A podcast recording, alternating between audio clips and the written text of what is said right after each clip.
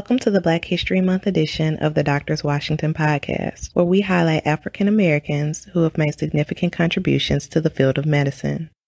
On this episode of The Roots, we highlight two figures Dr. Charles Richard Drew, known as the father of blood banking and the creator of the first large scale blood bank in the U.S., and Dr. Myra Adele Logan, known as the first woman to perform open heart surgery in 1943. I will start by discussing the life and achievements of Dr. Charles Drew. Born on June 3, 1904, in Washington, D.C., Dr. Charles Richard Drew was the oldest child of Richard Drew and Nora Burrell. His father was a carpet layer and his mother was a teacher. As a child, Dr. Drew attended Meads Mill Elementary School and worked as a paperboy, selling copies of the Washington Times Herald after school. In 1918, he enrolled at Dunbar High School, a racially segregated high school in Washington, D.C., with a reputation as one of the strongest academic black public schools in the country at the time. He graduated from Dunbar High in 1922. As a gifted athlete, Dr. Drew was recruited by Amherst College in Massachusetts with a partial football and track and field scholarship in 1922. As a testament to his athletic strengths, he was awarded the Mossman Trophy as an individual who contributed the most to athletics for four years. While in college, Dr. Drew also joined Omega Psi Phi Fraternity Incorporated. Aside from sports, his interest in medicine was sparked by a biology professor he met at Amherst. He graduated from Amherst College in 1926. After college, Dr. Drew became a chemistry and biology professor, the first athletic director, and football coach at Morgan College, now known as Morgan State University in Baltimore, Maryland, from 1926 to 1928. He took these positions to earn money to pay for medical school. He resigned these positions at Morgan College and moved to Montreal, Canada, where he began medical school at McGill University. While there, he became an Alpha Omega Alpha Scholar won an award in neuroanatomy, and won the J. Francis Williams Fellowship, which was given annually to the top five students in its graduating class. He graduated second in his class of 127 and received a Doctor of Medicine and Master of Surgery degree in 1933. Dr. Drew did his internship and residency at the Royal Victoria Hospital and the Montreal General Hospital from 1933 to 1935. During this time, Dr. Drew studied with Dr. John Beattie, a bacteriology professor, where they studied ways to treat shock with fluid replacement. His first appointment was as a faculty instructor of pathology at Howard University from 1935 to 1936. Dr. Drew then became an instructor in surgery and an assistant surgeon at Freedmen's Hospital, a federally operated medical facility associated with Howard University. In 1938, Dr. Drew was awarded a two year Rockefeller Fellowship in Surgery and began postgraduate work at Columbia University's Presbyterian Hospital in New York City. He was to train with Dr. Allen Whipple, a prominent surgeon and creator of the Whipple procedure to remove the pancreas. Dr. Whipple assigned Dr. Drew to work with John Scudder, who was granted funding to set up an experimental blood bank. In this work, Dr. Drew developed a method for processing and preserving blood plasma. Because plasma lasts much longer than whole blood, it was possible to be stored or banked for longer periods of time. Dr. Drew also discovered plasma could be dried and then reconstituted when needed. His doctoral thesis, Banked Blood, a study in blood preservation, was based on his study of blood preservation technique, which began during his time at McGill University. In 1940, Dr. Drew graduated from Columbia with his Doctor of Science in Surgery degree, becoming the first African American to receive a medical doctorate from that institution. In late 1940, before the U.S. entered World War II, and just after Dr. Drew had earned his doctorate, he was recruited by John Scudder to help set up and administer an early prototype program for blood storage and preservation. He was to collect, test, and transport large quantities of blood plasma for distribution in the United Kingdom.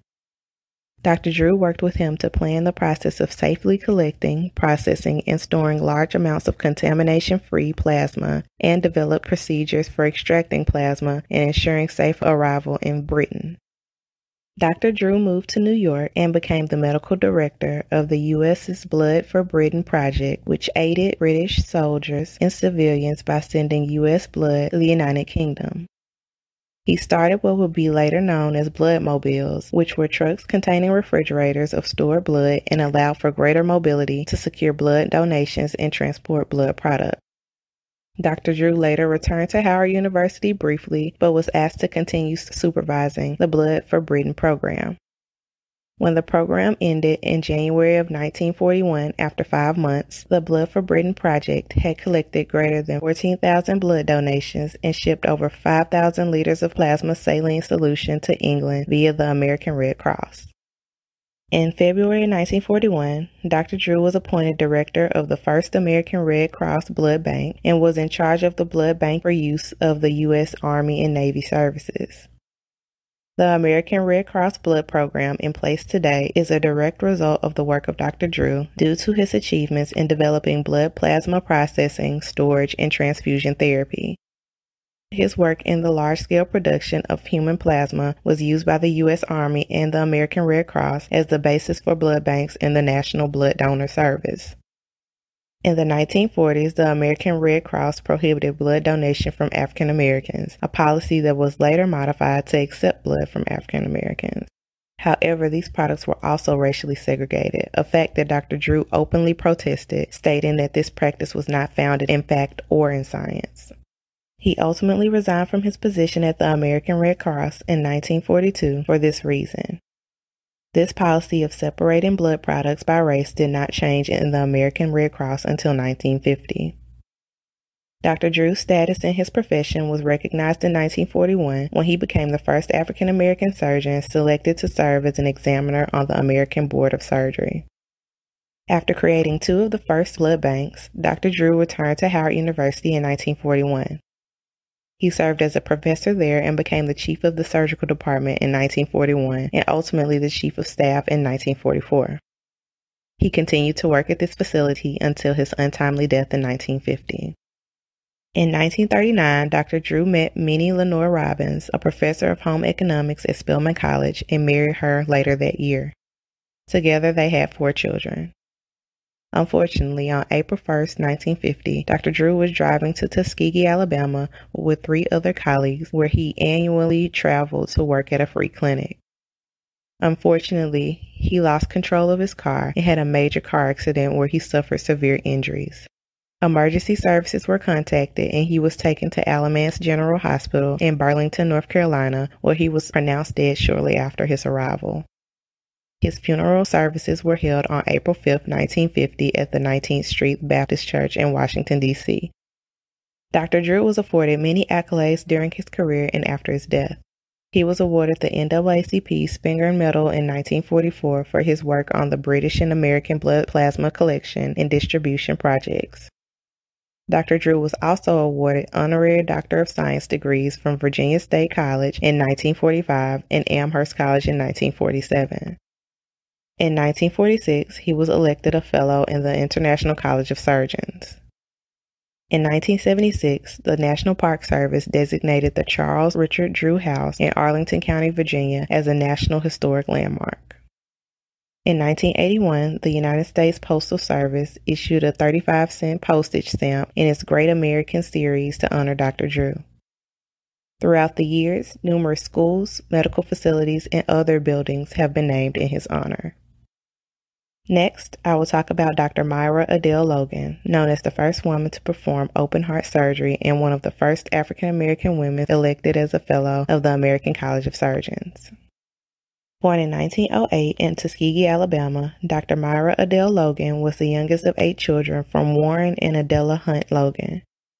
Her mother, Adela, was college educated and involved in the suffrage and healthcare movements. Her father, Warren, was treasurer and trustee of Tuskegee Institute and the first staff member selected by Booker T. Washington.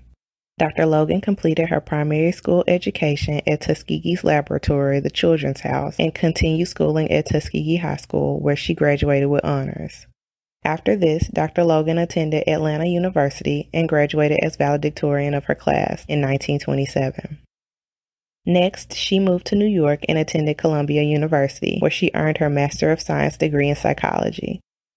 She briefly worked for the YWCA in Connecticut before choosing a career in medicine. Dr. Logan attended the New York Medical College and graduated with her MD degree in 1933. While here, she was the first Dr. Walter Gray Crump Senior Scholarship Award recipient, a four year $10,000 scholarship granted in 1928 to support minority medical students at this institution. After medical school, she completed her internship and residency at Harlem Hospital in New York. Dr. Logan stayed on staff as an associate surgeon at Harlem Hospital after completing her training, which is where she also spent the majority of her medical career. She also had roles as a visiting surgeon at Sydenham Hospital and maintained a private practice. Dr. Logan was a founding partner and treasurer of the Upper Manhattan Medical Group of the Health Insurance Plan, one of the first multi specialty group practices in the United States, which was unheard of at the time. In 1943, while she was an associate surgeon, Dr. Logan became the first woman to perform open heart surgery, with hers being only the ninth documented in the world at the time. She also developed further skills in performing heart surgery in children over the course of her career. In 1951, Dr. Logan was elected as a Fellow of the American College of Surgeons, among the first African American women to be bestowed this honor. Dr. Logan also made significant contributions to other areas of medicine during her career. She worked to develop antibiotics like aureomycin and puromycin with positive results from its use being published in journals like the Archives of Surgery, the Journal of American Medical Surgery, and the American Medical Association's Archives of Internal Medicine. In the 1960s, Dr. Logan also focused her interest on the detection of breast cancer. In this area, she developed X-ray processes that could more accurately detect differences in tissue density, which allowed for tumors to be discovered earlier. After an accomplished career in medicine spanning decades, Dr. Logan retired in 1970. During her career, she collaborated with many organizations to address social issues, including the NAACP, Planned Parenthood, the National Cancer Committee, the New York State Committee on Discrimination, and the New York State Fair Employment Practices Committee, among other organizations. After her retirement in 1970, she served on the New York State Workmen's Compensation Board.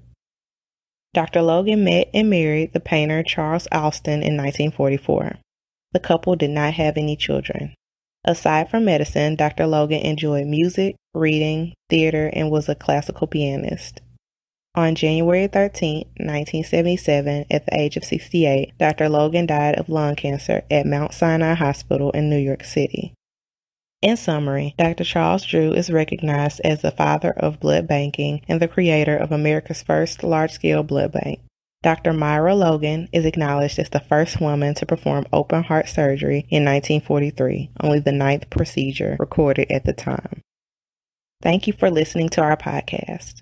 Please like, share, repost, and follow us on your preferred social media platform. Don't forget to check back for our weekly Wednesday episodes. Until next time.